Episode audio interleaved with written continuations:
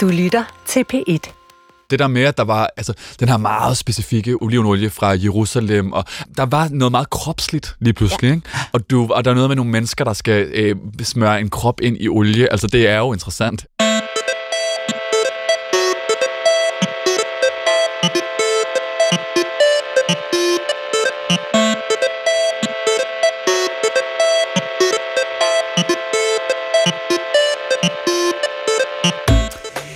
Endelig. I lørdags var 70 års ventetid forbi, da klodens mest traditionsrige kongehus om sider kunne salve og sætte kronen på hovedet af deres nye regent, kong Charles den 3. af Storbritannien.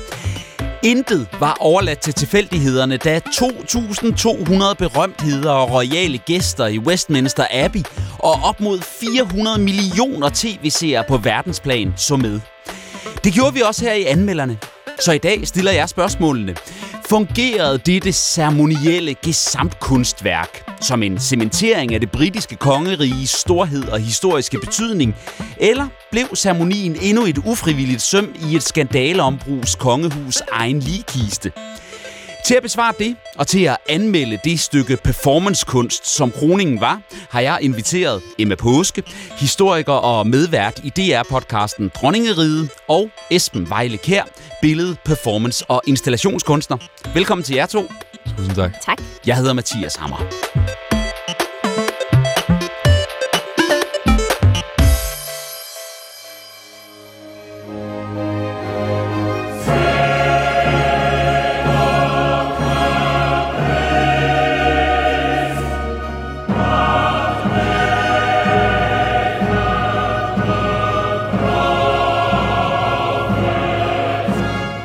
Præsten Sadok og profeten Nathan salver Davids søn Salomon i hellig olie i det gamle testamente, så han bliver konge af Israel. Og salvet, det er regenten i det engelske kongehus også blevet til kroninger i over 1000 år. Salven er Guds velsignelse, og derfor er det det helligste i ritualet. Det er en ceremoni så indhyllet i pomp og pragt og guldfarvet røgslør, at man nemt taber tråden, hvis man ikke holder tungen lige i munden. Ærkebiskoppen sætter kronen på Charles' hoved, der er stille i kirken, og så beder han om Guds velsignelse. God save the king! God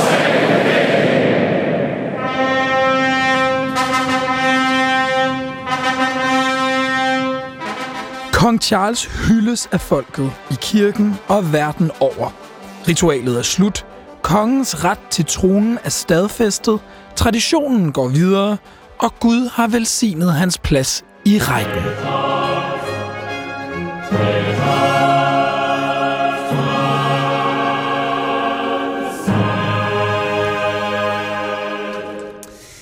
Ja, hvis man er til falds for det her pomp og pragt, kongerøgelse, royal tradition, så måtte man jo juble indvendigt i lørdags. Det var sgu storslået. Det var et perfekt tilrettelagt forløb. Alle detaljer klappede. Der var ingen katastrofer, der var ingen uforudsete hændelser, og det er jo i sig selv imponerende. Men måske var det også lidt kedeligt, indstuderet, stift, eller hvad? Esben, kunne du øh, lade dig rive med af den her kroningsceremoni? Jeg vil sige ja og nej. Altså, jeg synes, der var rent æstetisk meget ved selve begivenheden, som føles sådan underligt øh, relevant æstetisk i forhold til sådan en kontemporær performance-kunstscene i hvert fald. Hvis man kigger på sådan, øh, den, den sådan samtidskunstscene og de performances, som især er blevet lavet øh, i løbet af de sidste fem år, så har der været rigtig mange øh, approprieringer, som ligesom har approprieret meget af det her meget traditionelle formsprog. Der har været troner, der har været opera, der har været balletter. Så på en eller anden måde var der noget ved strukturen, som føltes meget relevant. Øh, men så var der også noget, der føltes sådan ugideligt. Der var noget ved alle de der øh, talekort, som var alle steder. Der var mm. ingen, der kunne huske, hvad de skulle sige. Alle skulle have et kort op i hovedet lige ved siden af. Hvor man kan sige, jo, måske var det indøvet, men det åbenbart ikke godt nok. Altså, der var noget ved det, som også føltes meget øh, langtrukken og en smule sådan uoplagt. Ja, lad os øh, dykke ned i detaljerne, men først lige øh, dig, Emma. Fik du gåsehud i lørdags, da du fulgte med? Ja, et specifikt sted gjorde jeg. øhm, det var da Charles han rent faktisk fik kronen på hovedet, og de sang Sadok the Priest. Der synes jeg simpelthen, alt gik op i en højere enhed. Jamen, hvad, hvad så de øh, resterende 1 time og 59 minutter og 30 sekunder? Kedede altså, du dig? Nej, det gjorde jeg ikke, fordi jeg sad også og holdt øje med nogle meget specifikke elementer i kroningen og salvingen. Men altså, det er jo ikke en, en kort Øh... Nej, det kan man ikke sige. altså, og der var endda blevet skåret ned på varigheden af kroningen og salvingen. Ja, i forhold til Elisabeth den andens ja, kroning i 53. det var der. Og det tror jeg egentlig var meget godt. Jamen øh, lad os dykke ned i det, fordi øh, det allerførste, der øh, skete i ceremonien, det var, at en lille dreng fra koret gik op til kongen og bød velkommen. Og øh, det lyder sådan her, og vi skal lige beklage, at øh, lyden er lidt øh, overakustisk. Det er en optagelse fra en meget stor og gammel kirke. Your Majesty, as children of the kingdom of God, we welcome you in the name of the King of Kings. In his name and after his example, I come not to be served, but to serve. Emma, hvorfor mm. øh, begynder ceremonien på den her måde med, at et barn skal op til kongen og øh, ligesom have fokus på det her med at tjene. Jeg er ikke kommet her for at øh, blive tjent, men for at tjene jer, siger kong Charles. Men det er jo fordi det er her, hvor Charles han formelt skal sige, at han bliver øh, på en eller anden måde gift med England eller Storbritannien. Ikke? Det er ham, der tjener landet. Og det er meget vigtigt, at det er en del af ritualet. Ja. Mm. Jeg synes, det var et meget rørende øjeblik, den der lille, øh, enormt velklædte, søde, velfriserede dreng, der sikkert havde ydet sig rigtig meget på den ene sætning, han skulle sige. Ja, altså han var jo så også den eneste, der kunne huske det hele, ikke? Ja, præcis. Ja. Ja. ja, apropos det synes jeg faktisk var imponerende. Han har faktisk ikke talepapir, jeg mærke Nej, det havde han ikke. Det er den nye generation. Det, ja, det er de, er skarpe, altså. Nå, men øh, lad os lige øh, køre videre, fordi øh, så, så hørte vi noget musik. Vi mm. hørte en bøn. Der var et nyskrevet stykke musik, der blev sunget på valisisk af Brent ja. Tafel. Øh, og så skulle Charles udråbe som den ubestridte konge. Og det skulle han ligesom øh, af fire omgange. Vi lige klippet det sammen. Det lyder sådan her. I here present unto you King Charles, your undoubted king. I here present unto you King Charles, your undoubted king. I here present unto you King Charles, your undoubted king. I here present unto you King Charles, your undoubted king. Fire udråbelser, der var også nogle øh, trompetfanfarer imellem, og så det her øh, publikums svar, og ved hver udråbelse skulle Charles vende ansigtet og kroppen mod øh, et nyt af de fire verdenshjørner. Hvor kommer den tradition fra, Emma? Hvad bruger man den til? Altså, hvis vi skal starte sådan helt øh, med basic, så er det jo faktisk sådan, at der, hvor at alt det her foregår inde i Westminster Abbey, der har man lagt et specielt gulv. Og så, altså, tjener det det formål, at det faktisk er et kroningsteater. Det hedder det rent faktisk. Så det er faktisk udpeget, hvor på fliserne, altså den her mosaik, hvor tingene skal foregå. Så man, man ved faktisk, hvor man skal kigge hen i forhold til, hvor tingene står på det her mosaikgulv. Det er lavet specifikt til det. Og, og det er ikke et gulv, der er lagt på til øh, netop ceremonien i lørdag? Nej, altså, det ligger der altid. Permanent? Ja, det ligger der permanent. Og det tjener kun et formål til kroninger. Jamen det er jo fantastisk. Et kroningsteater, det er jo netop det, vi, øh, vi oplever det, det som i, i dag. Altså det er et teater, og vi har de her fire udråbelser, og publikum skal så efter hver udråbelse mm. øh, råbe God Save King Charles. Og jeg kan ikke lade være med at tænke på, det er jo sådan den, det første eksempel på en publikums involvering i det her kunstværk. Virker det? Ja, altså folk responderer jo i hvert fald på det. Jeg vil sige, jeg synes i forhold til publikum-involvering, så i den måde som hele, altså alt det vi ser med live-transmissionen, hvordan de bliver kørt igennem byen, altså hele den her form for fejring, øh, giver måske bedre mening efterfølgende, hvor du ser Katy Perry stå og, hvad hedder det, optræde foran hele verden i en guld, hvad hedder det, Vivienne Westwood kjole, mm. øh, en anden dronning, som døde sidste år, og der kan man sige, der er måske noget i det, som har et mere sådan folkelig approach, men det er da klart, det er der en form for for publikums involverende teater. I forhold til publikums involverende teater i dag, er det måske en meget sådan passiv form for interaktion at skulle sige noget højt. Hvis nu du havde været instruktør på det, hvad skulle man have gjort anderledes? Det er et godt spørgsmål. Jeg tror måske, mm, måske noget bevægelse. Altså, skulle folk op og stå? Skulle de indtage noget? Skulle man på en eller anden måde have Altså, skulle der være en eller anden form for... Øh, altså, der kunne man jo man kunne sagtens have lavet nogle, øh, en lille koreografi, eller du ved, man kunne ligesom have... Ja, altså, jeg tror, det er det, jeg mener, når jeg siger, at det, det bliver lidt stift. Altså, enten så er publikum med, eller også er de ikke. Bryder du dig om det her greb, Emma? Altså, jeg synes i hvert fald, at det var interessant, at, man, at det er jo et nyt greb. at øh, folket skal afgive en eller anden form for ed til kongen om, at de gerne ser ham være konge. Mm. Og så til gengæld har han jo faktisk pillet noget bevægelse ud. Og det er jo lidt interessant, ikke? Fordi han har faktisk pillet det her ud med, at folk skal knæle for ham. Eller altså, The Peerage skal knæle for Charles. Og så har han smidt det her ind med, at alle i kirken, men også ude bag skærme og på vejen og sådan noget, skal aflægge en ed til ham. Var det derfor, jeg lagde mærke til, at der var nogen, der knælede, mm. nogen, der narrede, så var der nogen, der ikke gjorde? Men det er simpelthen, fordi det har været frivilligt, eller hvad? Det var frivilligt til den her kroning. Ellers er det normalt, at adelen skal knæle for kongen, når de aflægger ud til ham. Ja, det var ja. meget interessant, da han og, øh, og øh, dronning Camilla gik mm. ud af kirken med deres øh, kroner på. Man kunne se det der øh, store publikum, øh, menigheden, at en tredjedel af dem bukkede og narrede meget, meget dybt, og ja. resten stod bare og kiggede, og man tænkte, det virker næsten arrogant eller afvisende over mm. for kongemagten. Ja, jeg tænkte altså, Enten gør man det, eller også gør man det ikke. Men han havde faktisk frabedt sig, at man behøvede at gøre det. Men det vel et forsøg på den der modernisering, ikke? Ja. Altså, som der blev snakket så meget om inden, og jeg prøvede at få meget øje på den. Jeg kunne selvfølgelig godt se, der var en sten, der var taget ud af en krone, der var noget med noget bevidsthed omkring en kolonitid, der var en større diversitet. Jeg forstod godt de der ting, men alt i alt var mit indtryk, der, at det var ekstremt traditionelt i virkeligheden. Mm. Altså, det lå meget tæt på, på det oprindelige. Er det ikke rigtigt forstået? Eller? Jo, altså man kan sige, at uh, alle de her ritualer, der er i kroningen, mange af dem er jo tusind år gamle, og det er de rent faktisk. Uh, og det jo lidt svært at skulle pille ved nogle, nogle ritualer, som også skal øhm, fungere som sådan en overgangsrite. Ikke? Det er jo også meget få ting, man piller ved, for eksempel ved et bryllup eller mm. en konfirmation. Ikke? Så, så man skulle igennem mange af de her symboler, øh, forskellige svær, scepter, kroner, salving, alt det her skulle man igennem, og noget af det bliver måske lidt stift, men det er også bare helt ekstremt vigtigt i forhold til kroningen og salvingen. Ikke?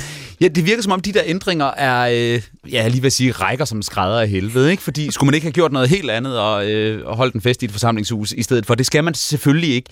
Men nu for eksempel det her med at, at øh, knæle, det er så kun hans ældste søn, prins William, der skulle du knæle for ham. Og så bliver man opfordret til derhjemme og i kirken at, at, at øh, knæle og anerkende den nye konge og kongens magt. Mm. Er det også forsøg på sådan en form for demokratisering? Nu er det ikke kun adlen og de kongelige. Nu skal alle være med.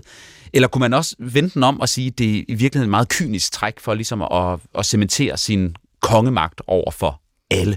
Jamen, det har jo faktisk været ret diskuteret, det mm. der. Øh, og der har været meget delte lejre omkring det. Jamen, det har der bare. Øh, også fordi, at, at Charles jo faktisk har prøvet at involvere folk meget mere i den her kroning. Kroningskoncerten der med Katy Perry dagen efter var jo også et nyt tiltag til folkefest. Ikke? Men om det virkede eller ej, det har jeg utrolig svært ved at vurdere, fordi jeg ikke sad i England, eller Skotland, eller, mm. eller Wales, eller Nordirland. Men det er jo også noget, der er med den her type af begivenhed, ikke sådan militærparaden, fyrværkerishowet, mm. den store popkoncert. Altså de der sådan former for performances, som skal samle befolkningen omkring et eller andet. Ikke? Mm. Jeg har faktisk virkelig også meget ambivalent svært ved at vurdere, virkede det så? Altså virkede det, at Katy Perry stod i den der store guldkjole? Virkede det, hun var med i kirken? Altså den, det der forsøg på at, at på en eller anden måde at gøre det mere folkeligt, fordi det, jeg egentlig synes fungerede bedst, var de der ekstremt gamle ritualer, de der ekstremt gamle objekter, det gamle tøj, de gamle traditioner. Og der kan jeg blive tvivl om den der modernisering. Altså, hvad skal den egentlig? Fordi hvis man ja. vælger at vedligeholde ritualet, er det så vigtigt, at man også gør det andet? Jeg ved det faktisk ikke. Nej, vil du sådan set hellere have haft en endnu mere gammeldags og fuldstændig sådan øh, fastlåst øh, ceremoni? Jeg ved ikke om endnu mere gammeldags, og så synes det giver mening, at man opdaterer nogle dele af det, så det passer til den tid, vi lever i. Det er måske fordi det folkelige aspekt af det, jeg synes bliver sådan lidt Mm. Sådan, åh, er det så spændende? Eller du ved, jeg ved ikke, jeg tror måske, så skulle man måske prøve at tænke, hvordan man kunne gøre det folkeligt på en anden måde. Men noget, altså i forhold til det der med talekortene, altså fordi der er også en bevidst handling om at gøre det analog, om ikke at have en teleprompte for eksempel. Ikke? Mm. Og der var noget ved det der med ikke at kunne huske de forholdsvis få replikker, der var. Altså mener, når skuespillere kan stå inde på det kongelige teater og lave arven lige nu i 8 ja. timer, ikke? så er det helt vildt, at man ikke, altså så længere er det jo så heller ikke. Altså, og der synes jeg faktisk, det er vildt, at man ikke kan huske det. Altså det er der, hvor jeg mener, det, det ugidelige aspekt af det, at der måske sådan nogle gange føles lidt, lidt som en konfirmation, også som noget, der skal overstås på en eller anden måde. Ja, ja. det er meget enig i. Men, men Eva, hvorfor er teksten så vigtig? Altså, hvorfor skal man have mm. de talekort? Hvorfor er det så vigtigt, at man simpelthen ned på sidste komma følger en fastlagt drejebog? Jamen det er jo fordi, ellers så, så foregår kroningen ikke korrekt. Og det er altså sådan, at, at de fleste kroninger, der har der været de her talekort. Mm. Og det er jo også fordi, at både biskoppen af Canterbury og øh, nogle af, af kongefamiliens medlemmer, kan være meget nervøse, eller øh, have svært ved at huske ting, måske være lidt gamle. Så det er ikke noget nyt, at der er de her talekort. Men ligesom med mange andre sådan ritualer, riter, så er det meget vigtigt, at alting bliver sagt på den korrekte måde og i den rigtige rækkefølge. Fordi ellers så opfylder man jo ikke hele riten. Hvis man ikke får gjort det ordentligt, så, så, så fungerer det heller ikke. Og der er jo også enormt meget mystik og sådan øh, fortællinger om, at hvis noget går galt, så er det jo fordi, det er et bad omen, ikke? Altså noget, der varsler noget dårligt for kongen måske, ikke? Lad os lige øh, vende tilbage til det med mystikken, fordi mm. den her ceremoni var ikke bare en kroning, det var også en salving. Ja. Ganske kort, hvad betyder en salving? Det er der, hvor at kongen er aller tættest på Gud. Ja. Og det er der, hvor at Gud lægger sin hånd på kongen og siger, du er den for at sige det sådan meget kort. Ikke? Og det fantastiske ved salvingen er, at vi ikke så den. Den bliver gemt væk bag Det synes jeg var et af de stærkeste greb. Og så ja. hvis jeg kunne forstå, var skærmene nye. Er det ja, ikke de er, forstået? de er lavet specifikt til den kroning. Ja. Jeg, jeg synes også, det var et af de stærkeste øjeblikke. Ikke? Fordi, hvad, hvad er det, man ikke ser? Ja. Det er super spændende, ikke? Altså, ja. Det er jo helt klassisk, og der er også på det der med, der synes jeg også, at det der helt analog greb, altså mm. netop afskærme helt analogt, lave nogle stofvægge, nærmest et prøverum. Noget foregår, vi sidder alle sammen og kigger på det, men vi får ikke lov til at se det. Og der begynder jo, vi jo at lege med sådan noget med at starte med folks fantasi og sådan nogle ting, og det synes jeg var, var helt klart et af de mest sådan, interessante greb, og noget af det, der fungerede bedst. Øhm, i hvert fald for mig. For det vækkede din, mm. øh, pirrede din nysgerrighed? Ja, meget, og det der med, at der var altså, den her meget specifikke olivenolie fra Jerusalem, og der var noget meget kropsligt lige pludselig, ja. ikke? Og, du, og der er noget med nogle mennesker, der skal øh, smøre en krop ind i olie, altså det er jo interessant, altså i hvert fald hvis man er interesseret i, i, i det kropslige og intime, og så gøre det bag øh, noget, som er afskærmet, men hvor der stadigvæk sidder jo ufattelig mange millioner mennesker og kigger på det. Ja, det var jo øh, netop det, man gerne ville se. Altså jeg var da, ja. jeg sad nærmest og bandede og sagde, jeg vil da se det der. Jeg behøver ikke se en præst læse en øh, bøn op, men det der, det ville jeg skulle gerne have set. Altså, der var en specifik ting, jeg gerne ville have set, og det er den ske, de bruger til det. Ja. og det, det lyder totalt åndssvagt at sige, ikke? Men det er fordi, der var, der, der var en specifik kroningsske, som de brugte til at hælde øh, olien op i, ikke? Og den ske, specifikt den ske, er faktisk det allerældste, de har af alle de ting, de bruger til kroningen. Fordi stort set alle kronregalierne blev smeltet om i forbindelse med øh, revolutionen i, i, i England, uh, The Glorious Revolution, og Cromwell kom til. Men skeen, den overlevede. Så den er fra før revolutionen, og, og fra og, før, at de genindsatte monarkiet. Og, og vi så den ikke? Vi så den ikke. Altså, man kan jo godt se den inde på Tower of London, men ja. vi så den ikke blive brugt, og det synes jeg bare er, er mega fedt på en eller anden måde.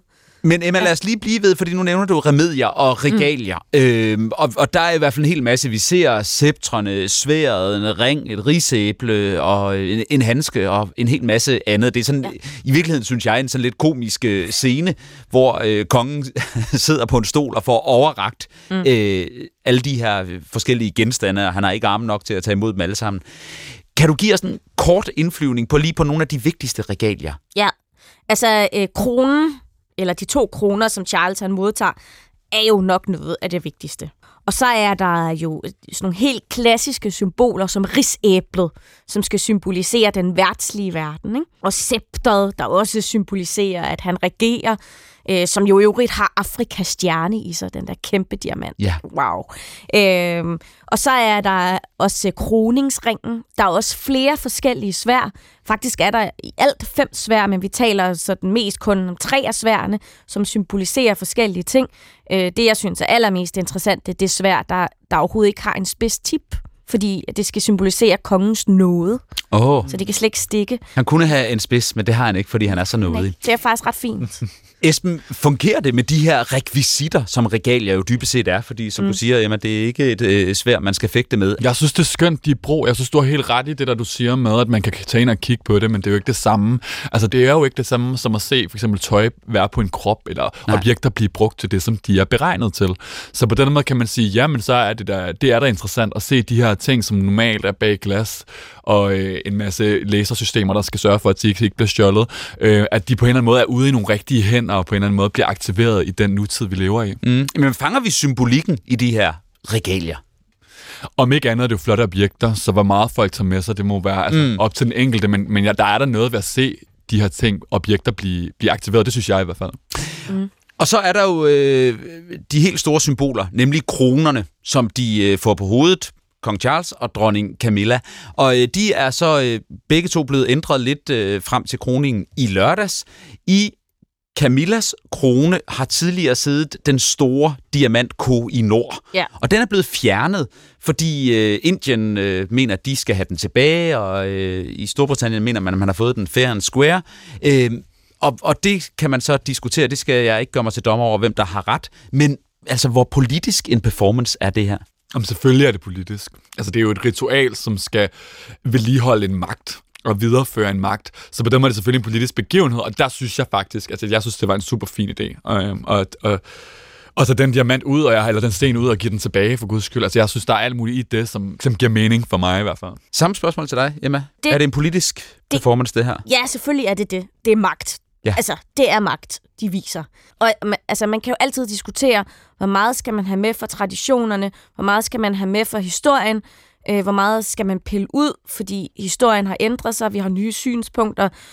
Jeg synes, det var rigtig godt, de pillede den diamant fra. Men alle de andre der diamanter, der blev brugt, der er også bare problematiske. Og de har jo ikke leveret diamanten tilbage. Nu ligger den jo bare i en uh, skuffe. det er måske også ja. den bevidsthed, så at man siger, ja. så bliver det også et symbol på, at man også netop har den bevidsthed. Ja. Vi ved godt, det er en politisk begivenhed. Vi ved godt, at der er en masse problematiske aspekter af det her ritual. Vi har refleksion med. Det er jo også det signal, man sender. Så kan det godt være, at man ikke gør det hele vejen rundt, men der er nogle af de her steder, hvor man siger sådan, at vi er med på. Altså, vi er ikke fuldstændig blå, og vi bare gentager det her ritual og tror, at det er totalt ufarligt og uproblematisk. Det, Nej, men, men, men konsekvensen er alligevel ikke så stor, så de leverer diamanten tilbage. Altså, øh, klinger den øh, fjernelse af diamanten fra kronen ikke en lille smule hult, når man så bare lægger diamanten ned i en skuffe?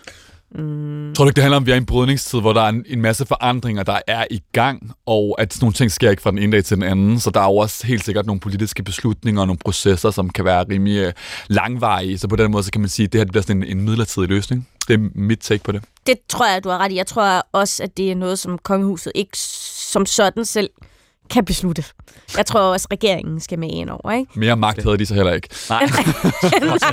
nej, nej, men altså, det, så skal der jo nok være en ceremoni om at øh, overdrage den til, til Indien og sådan noget, ikke? Jo. Øh, jo. Ja.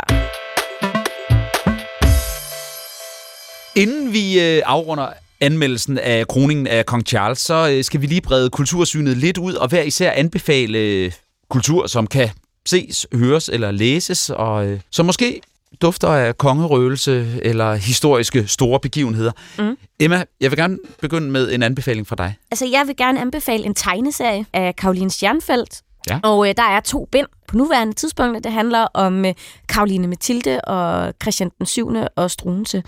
Og den synes jeg bare er, er utrolig flot tegnet, men det er også en god historie, og øh, ja, det er interessant take på, hvordan man også kan fortælle øh, historie om de kongelige i virkeligheden. Ja. Skønt. Tak for det, øh, Emma.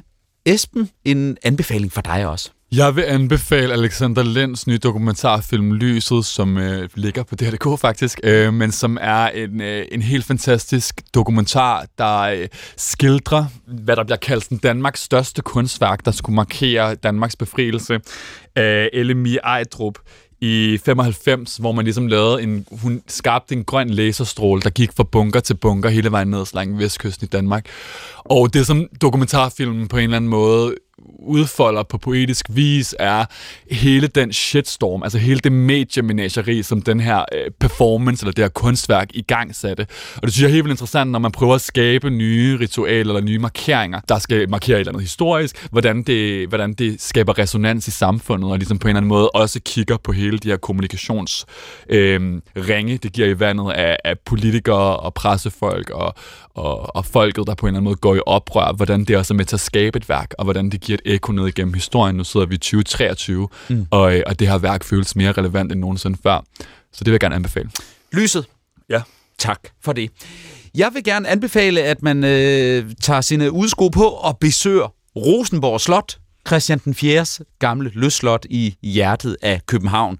For der er øh, om noget sted i kongeriget Danmark kongerøgelse og fornemmelse af historiens vingesus, og ikke mindst, når vi nu har snakket om kroner og sceptre osv., så, så er det også nede i kælderen på Rosenborg Slot, at den danske samling af kronjuveler øh, er til frit skue, og det er altså en meget stor og overdådig oplevelse. Så besøg Rosenborg Slot. Og med de her anbefalinger skal vi øh, have afrundet anmeldelsen af Kong Charles øh, kroning som øh, kulturel begivenhed, som performance og måske som underholdning. Esben, er den her slags rituelle performances vigtige, eller er det i virkeligheden et latterligt tidsspilde uden mening? Jeg synes, det er vigtigt. Altså, jeg, jeg, jeg, jeg kan godt lide det. Jeg synes, det er vigtigt, at man markerer. Jeg synes, det er vigtigt, at man på en eller anden måde... Jeg synes, vi lever i en tid, hvor vi også har brug for nye ritualer. Så altså, hele samtalen omkring, hvordan man moderniserer gamle ritualer, hvad vi gør. Så ikke bare, at man skal fjerne alting. Måske vi skal skabe noget nyt, og den samtale, synes jeg, er, er relevant og kærkommen. Og øh, jeg tror, der er en grund til, at vi for eksempel har set performancekunst virkelig opblomstre her i løbet af de sidste par år inden for samtidskunsten. Jeg tror, vi har brug for det. Øh, om, om det her så var øh, det bedste, mest moderne bud på, hvordan man kunne gøre det, det synes jeg ikke, men der var rigtig mange aspekter ved det, jeg, jeg nød. Mm. Emma, det kan godt være, at det ikke er det bedste og mest moderne performancekunst, der er opført øh, i nyere tid, men det er formentlig det mest sete. Altså op imod ja. 400 millioner tv-seere på verdensplan anslås det. Hvad siger det om kongehuset, eller hvorfor er kongehuset så gode celebrities? Jamen, det er jo fordi, de fortæller noget om vores fælles historie i nutiden. De åbner jo op for den kontinuitet, der er igennem historien. Altså, at man kan læse en masse i det, der foregår, samtidig med det nyt. Når du ser sådan en kroning, så åbner du jo døren til fortiden, til historien, og fortæller den nu. Og det, du vil med? Jeg elsker det. Så kroningen var øh, ikke tidsspilde for dit vedkommende? Absolut ikke. Altså, men jeg synes godt, man kan skrue øh, en lille smule ned for, øh, for tiden. Ja. Du synes, man skulle gøre det kortere? Ja, det synes jeg. Ja. Jeg synes, øh, sådan en time, det ville være sweet. Vi skal have en øh, times øh, kroning næste gang. Nu må vi se, om der går 70 år igen. Det gør der jo nok ikke, for han er 74 år, den nye kong Charles den 3. af Storbritannien. Og med det, så er vi øh, nået til vejs ende. Tusind tak til jer to, Emma Påske, historiker og øh, medvært i DR-podcasten Dronningeriget, og Esben Vejle Kær, billede, performance og installationskunstner. I redaktionen for programmet var det Gustav Hagil. Jeg hedder Mathias Hammer.